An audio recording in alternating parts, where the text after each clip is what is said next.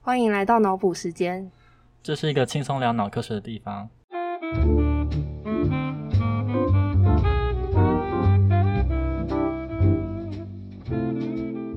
那今天我们很有幸可以邀请到来自清大脑科学中心詹安师老师的得意门生洪光宇学长。大家好，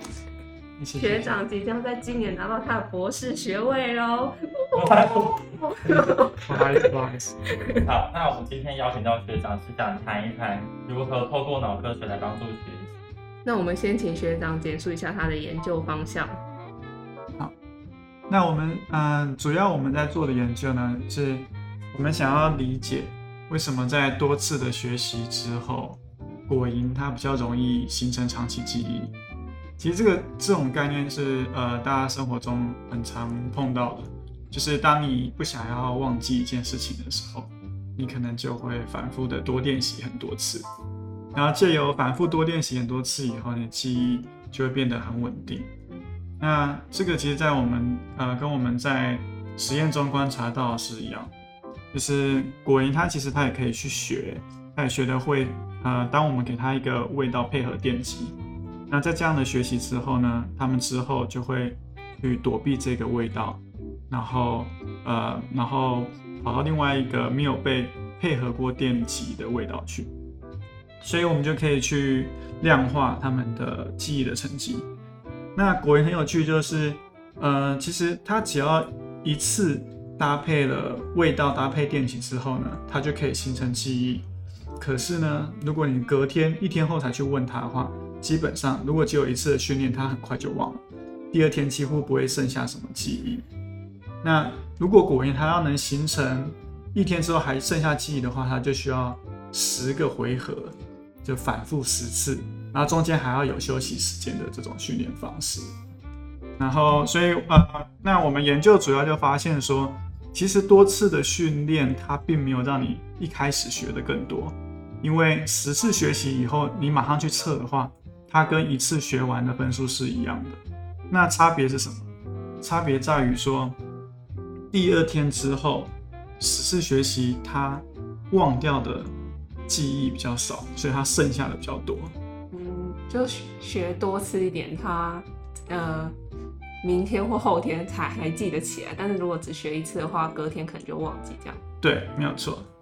所以这边很重要，就是其实记忆的形成它有很多的呃阶段，就是像是一开始把讯息写入，然后这是一个很重要的阶段，然后接下来会有一个一段时间把记忆维持在脑中，让它保持稳定。或者是我们称它为记忆的固化历程，让这个记忆变得稳定，然后之后我们再想办法把这个记忆提取出来。那其实，在我们研究中就发现说，其实呃很重要的就是在经过训练之后啊，其实有很多的脑中的神经，它持续的都有很多的活性，可是这些活性不一定对记忆是好的。那我们就发现有很多的在果蝇中有一些神经呢。它在训练之后，它会持续的一直造成记忆的干扰，所以这些神经它的活动就会让记忆变得很脆弱。然后呢，我们就发现，只有在多次的训练之后呢，就会有另外一个神经出现，然后这个神另外一个神经它就会 release，呃，它就会释放一个一个物质，然后这个物质叫做 NPF，是一个神经分肽。然后这个物质就会去抑制那些造成遗忘的神经，所以呢，只有在训练之后，这个造成遗忘的神经就会被 NPF 给压抑下来，让他们不要作用，所以记忆就不会忘这么快，然后就有机会比较稳定的固化，然后呃残留遗留到后面一天之后被我们观察到。嗯，所以这个 NPF 它的活化。它很特别，它不是巩固记忆的形成，而是摧毁记忆，是这个？嗯，不是不是，应该说有一些神经，它们的活性在训练之后，它们它们的活性就会造成记忆的，你刚刚说很像被侵蚀、被摧毁的状况。然后，可是这个 NPF 会阻止这件事情发生，所以我们叫这个叫做一个去抑制的过程。很像说，嗯，就是。正常而言，一次训练它不会让你形成长期记忆，然后脑中就有一个很像刹车的机制。那这个刹车机制就是我们发现训练后持续有很多活动的这些神经，它们就一直作用来让呃我们的脑袋踩一个刹车，让只有少少数出现的事件不要变成长期记忆。可是呢，这个 NPF 就只有到只有在你反复的训练之后，它会被释放出来，然后它释放出来后就会移除掉这个刹车。让你的记忆可以稳定下来，所以我们发现其实是一个去抑制的的过程。如何让 NPF 在脑中，就是因为听起来是帮助记忆嘛，那要如何让它是活化，就是这件事情。对，所以我们就发现这个释放 NPF 这颗神经呢，它有一些很有趣的特性。那这特性就是，嗯，它只有在多次训练，而且中间有休息时间的，我们叫做 space training 之后才会被活化。那我们刚刚说，我们连续给他十次训练，可是很重要的是，每次训练中间要有十到十五分钟的休息时间，让果蝇去休息一下。那只有在这样子，我们叫做 space training 之后，它才可以形成长期记忆。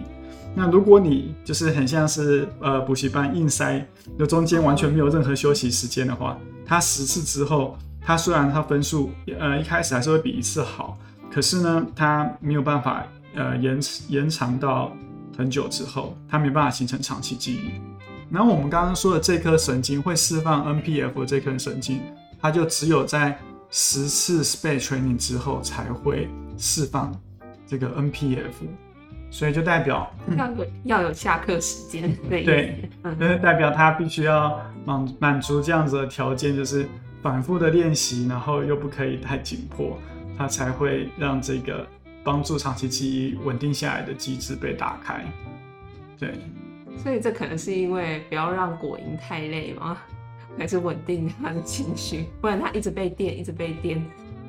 是，我我是觉得，嗯，其实就跟人一样，都需要学习完以后，你需要一个休息的时间，然后让你的，嗯，头脑离开那个反复的情境。因为其实大家都会，当你一直重复 repeat 某件事事情的时候，其实到后面你的意识会介入的越来越少，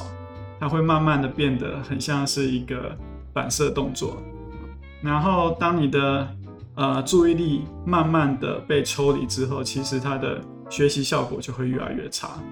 那所以中间的休息，某种程度上很像是你下一次回来的时候，你的注意力又回到一个高点，那你就可以用这样的注意力再来学一次。对，那呃，所以这个是呃蛮重要的，就是形成长期记忆，常常大家会会用的一种呃训练方式。所以人类也有类似 NPF 这种物质啊，有的。其实呃，NPF 是果蝇中叫做 NPF，嗯，那在哺乳类动动物中，它叫做 NPY（Neuropeptide Y）。那其实它是一个呃神经分态，神经分肽就是它是一个比较少的氨基酸列序列，它只有三十六个 amino acid，所以它相对而言是小很多。然后在哺乳类中，它也是一个非常研究蛮多的神经分肽，因为它在脑中的量算是很高。然后，呃，其实跟跟果蝇差不多，就是这个 NPY 这个神经分态 Y，它其实在人类中它也是，嗯，肚子饿或者是一些状况下它会增加。那我刚刚前面没有讲到，嗯嗯，就是。要让呃，我们刚刚说就是果蝇在经过十次训练之后，它脑中的 NPF 会增加，嗯，然后我们就发现其实呃，除了多次训练之外，还有其他的手段可以让果蝇脑中的 NPY 呃 NPF 的的量增加。那其中一个方法就是让果蝇饿肚子，对，所以前面有发现说，刚刚我呃说过，如果说把气味跟电极做配合之后，要形成长期记忆，果蝇需要十个回合，而且中间还要休息。嗯哼。可是啊，科学家们就发现，如果饿果蝇肚子，让它让它饥饿，那它只要一会一回合一次，它就可以形成长期记忆。所以这个背后的神经机制为什么可以这样子？就是，嗯，肚子饿，呃，果蝇中也发现说，肚肚子饿的话，脑中的 NPF 的量就会上升。嗯也很像是说，我们有很多种手段来让我们的记忆变得稳定。那多次训练，中间有休息的多次训练是一种方式，然后也有其他种方式，像是让果蝇饥饿，那这些都会让脑袋的 NPF 变多，然后就可以让记忆变得相对稳定。是，哦，所以在饥饿的状态下学习，它的效果会比较好。是，是。哦那如果把又饿然后又被跟你夹在一起，就超级强。哦，这个倒是蛮有趣的概念，也许可以试试看。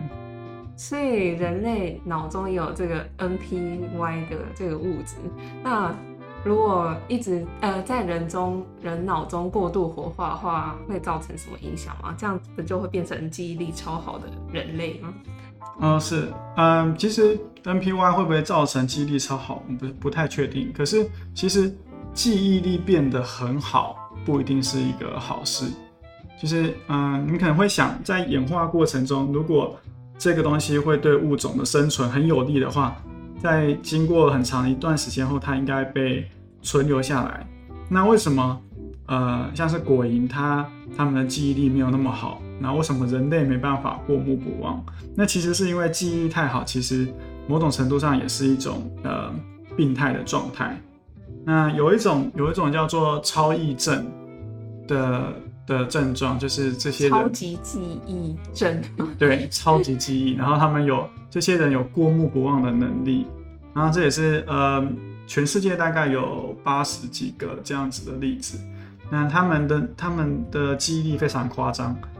他们可以回想到就是好几十年前某一天特定的日子，然后你刚刚讲那个日子，他就会跟你讲那天的天气是什么样子，那天他穿什么颜色的衣服，然后他那天做了哪些事情。那你们大部分大部分人会觉得说，哇，这样子应该是一个超能力，很厉害。对，然后觉得他可能会超级聪明，可是实际上后来呃科学家就发现，这个超忆症的人，他在智商上面其实跟普通人是差不多的，而且他们会有一些问题。那所谓问题就是说，一个是他们的记忆太清晰了，所以过去发生的一些比较负面、比较不舒服、难过的事情。对他们而言，就是一想起来的时候，就是跟刚经历的时候是一样的。哦，所以那种痛苦就变成说它是它是历历在目，然后就是超级多细节的历历在目。然后另外一个就是，嗯、其实像人类的记忆，我们时间变久之后啊，大部分的细节就会慢慢的模糊，可是会有东西留下来，这留下来的东西在我们脑中就会慢慢组织成一个比较抽象的概念。嗯，然后让我们会有一个呃提可以提取出一些比较 general 的原则，就很像是呃我们看了很多种的桌子椅子以后，这些桌子椅子的细节不见了，可是我们会把它归类成它就是桌子椅子。可是对于呃这种超忆症的人，他们会在做这种原则的归纳上面会比较困难，因为对他们而言，这些事情的差别性太大了，加上了这些忘不掉的细节之后，A 就是 A，B 就是 B，他们之间，他们不觉得他们有很多共同之处，因为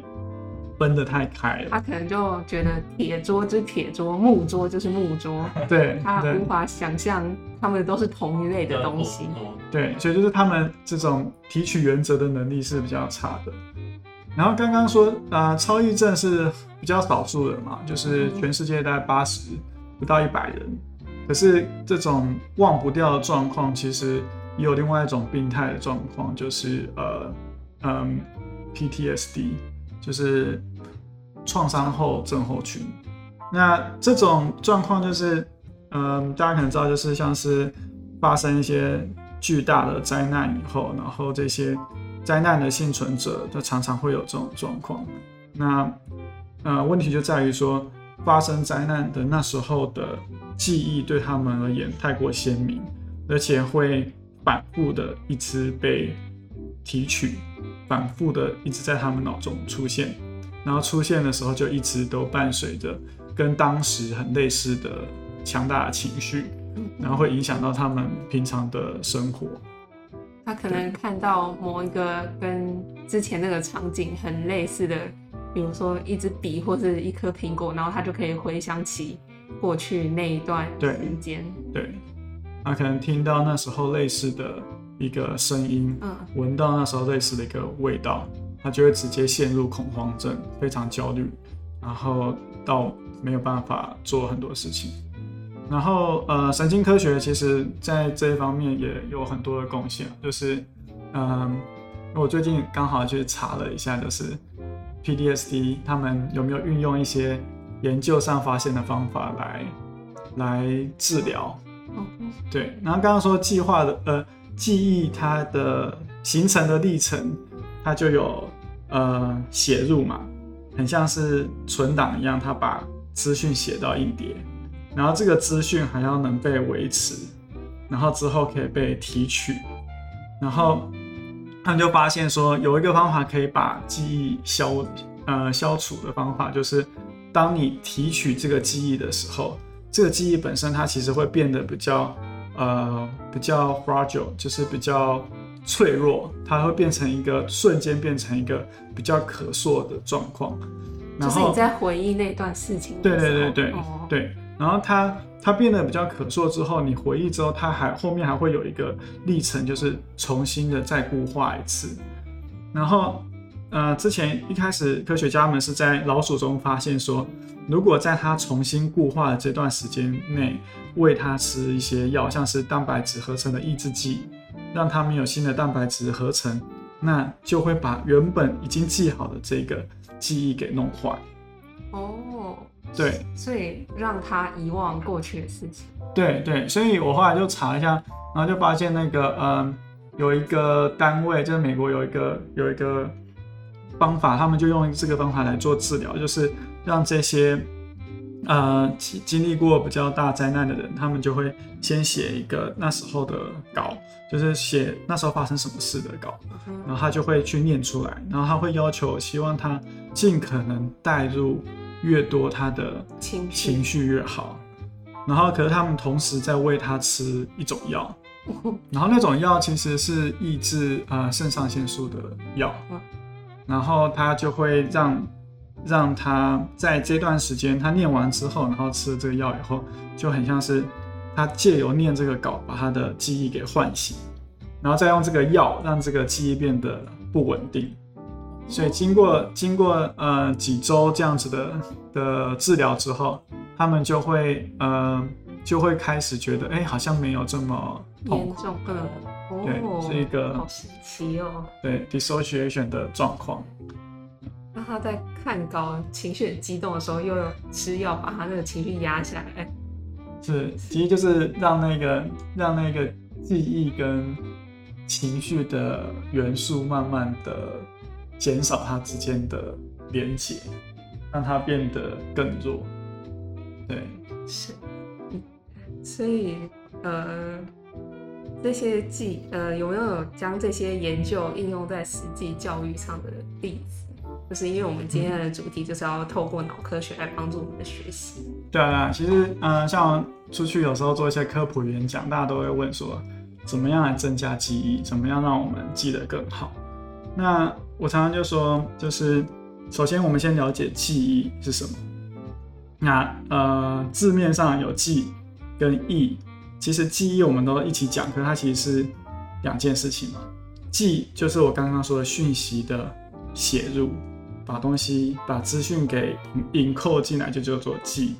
忆其实已经是把记忆拿出来回忆起这件事情，所以是提取这个记忆。那其实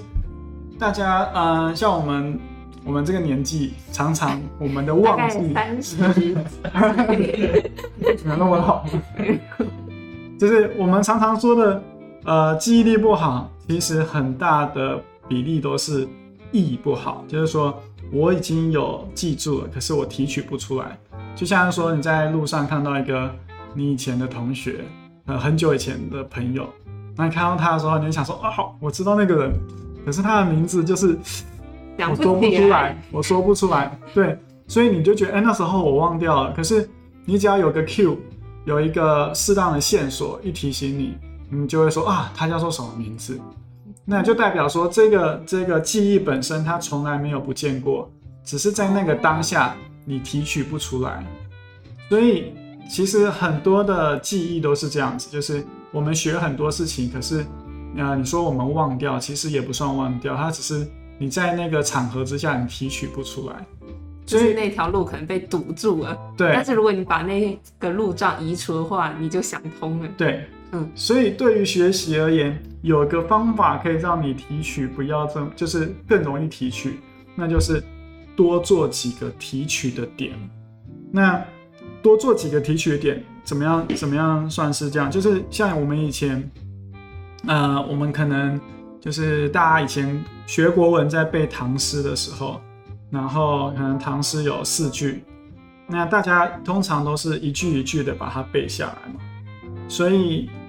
呃，假设呢，你第三第三句不小心忘掉了，通常就会连带第四句也忘掉，因为大部分大家都是按照这个顺序背下来，所以你第四句要能回想起来的 Q，就是你第三句的最后几个字一定要先想出现。对，那所以为什么大家说现在推行很多的多元学习的方法？那其实就是我们单一的学习的时候，你就是只只记得这样子的时间序列，只有这样子的时间序列才会让你提取这个记忆。所以就很像是，如果我们要学一个历史事件，那除了历史课本之外，那同样的内容你在电影看过，然后在漫画里面看过，那同样一件事情，你就有好好多不同的角度来切入，你就有很多不同的角度可以去提取同样的这份记忆。所以多元学习为什么就是以脑科学来讲，它是真的有效，就是因为同样一件事情，我用很多的角度去切入，所以不管是哪个 Q，哪个线索，我可能都有办法把它提取。我不会有像刚刚说那个看到别人想不起来名字的那种状况。哦，所以它等于是说帮同一件事情造了很多条路对过去。对，很多条路都可以接连接到这个呃存存在那边的资讯。对，就很像是呃你你存一个档案在电脑里面，然后你这个档案可以用四五种程式把它打开。那你一个程式坏掉，你还是开得了。那有一些就是，如果你只有单一个程式可以开这种的话，那你没有那个城市这个资讯，你就没办法使用。对，其实是类似的概念。不能只坐在教室死死读书，是这样。对对，而且呃，另外一个当然就是要记得好，就是以呃果蝇果蝇的训练，其实呃我们用果蝇当做学习呃当做我们的 model，然后它里面有很多的有趣的原则，一个是我们刚刚前面提到的嘛，就是要学东西，它多次多次的训练，然后中间要有休息，它才会形成长期记忆。然后另外一个，像对果蝇而言呢，呃，我们刚刚说的是把气味配合电极嘛，所以对于果蝇而言，这是一个惩罚性的学习。那在这种状况之下呢，他刚学完的时候分数超级好，可是一下子就忘掉了。可是我们也可以把气味跟糖水去做连结，是一个奖励的。对，那就是一个奖励的行为。嗯，那果蝇它经过奖励行为的话，它学一次就学会，而且可以记得很久。虽然它刚学完的分数没有像是被电那么好，所以这其实，在跟教育中就还蛮类似的。所以你要他学的久的话，你不能用惩罚的方式，你要用爱的教育。有点类似，就是等于说你惩罚的话，它效果很好，你可能他去啪，然后他就会马上乖。可是，一旦离开了同样的环境，或者是呃，就是在不同的状况之下，那他可能就是又会恢复原本的样子。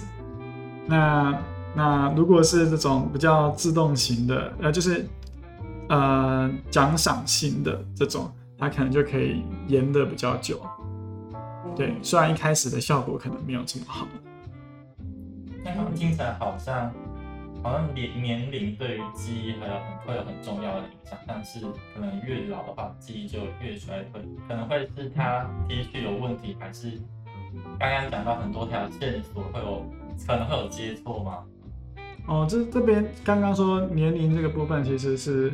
呃真的是蛮重要的一个问题，就是大家都说，呃年老之后记忆力比较差，那到底是哪个部分比较差？那呃我自己觉得说每个部分可能都会有一点点影响，就像是刚刚说记，就是把讯息写入的这个部分，其实。把讯息写入的这部分，就是嗯，需要很多的专注力，然后也需要你的各个感官是好的，那因为你需要把资讯给接收进来。那有一部分，也许也许老年人有一部分他一开始就没记很好，是因为呃专注力变比较弱，或者是他的某些感官变得比较差，所以一开始写进来的资讯的品质就变得比较差。本身就比较差。对，然后另外一个当然就是前面类似我们前面说的这个提取问题。那呃，刚好也是之前有一些研究啊，就是在阿兹海默的研究中就发现，他们用老鼠，然后是一个阿兹海默的 model 的老鼠，所以这只这只老鼠它记忆是有缺失的。嗯，啊，然后他们就发现说，在这样子缺失记忆缺失的的呃老鼠中。如果他们用一些人工的方法，他们在这些表达了呃记录了这些记忆的神经上面，然后表达照光就会活化的的离子通道，然后就把光照进他的脑袋里面去活化这些神经，所以照了光他就变聪明，记忆力就变好，他就可以想起这件事情。那他们用这个实验其实就证只是要证明一件事情，就是说。在这个阿兹海默症的 model 里面的这种老鼠，那呃，它的记忆其实还在，你只要有适当的提取方式，还是提得出来。那他在行为上面做不出来，是因为他的提取的线路可能坏掉了。所以啊，有可能就是提取的线路在老年或者是阿兹海默症的患者中开始呃消失，这些路径消失了。所以提取不出来，然后另外一个可能的就是，呃，刚刚说记忆形成之后，它其实它是一个不断在遗忘的过程。那为什么会遗忘呢？一开始大家可能觉得说它就是很像是风化，它就自然的、慢慢的这个凋零，对，慢慢的这个就凋零就不见了。而且有另外一种理论。呃，也是很有可能可以解释，就是我们叫做干扰 （interference），就记忆记忆之间的干扰。就大家可以想象，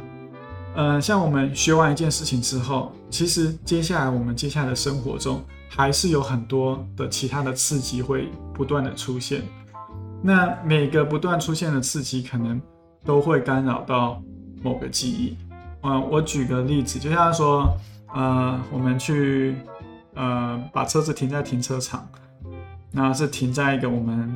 常常去，像是工作，我们去工作，然后每天都要停的停车场。嗯。然后可能有一天下班的时候，我们就走到一个位置，然后说啊，我的车嘞，然后就发现我们忘记那个我们停车停在哪里停车的地方。对。可是这个忘记又跟你真的什么事情都没有想起来是不一样的。大部分的状况是我们走到了。某一天停车的地方，然后发现说：“哎，我的车今天不在那边。”所以实际上在脑中状况变成说：“我有好几次停在这边的经验，可是我分不清楚哪一次才是今天。”嗯，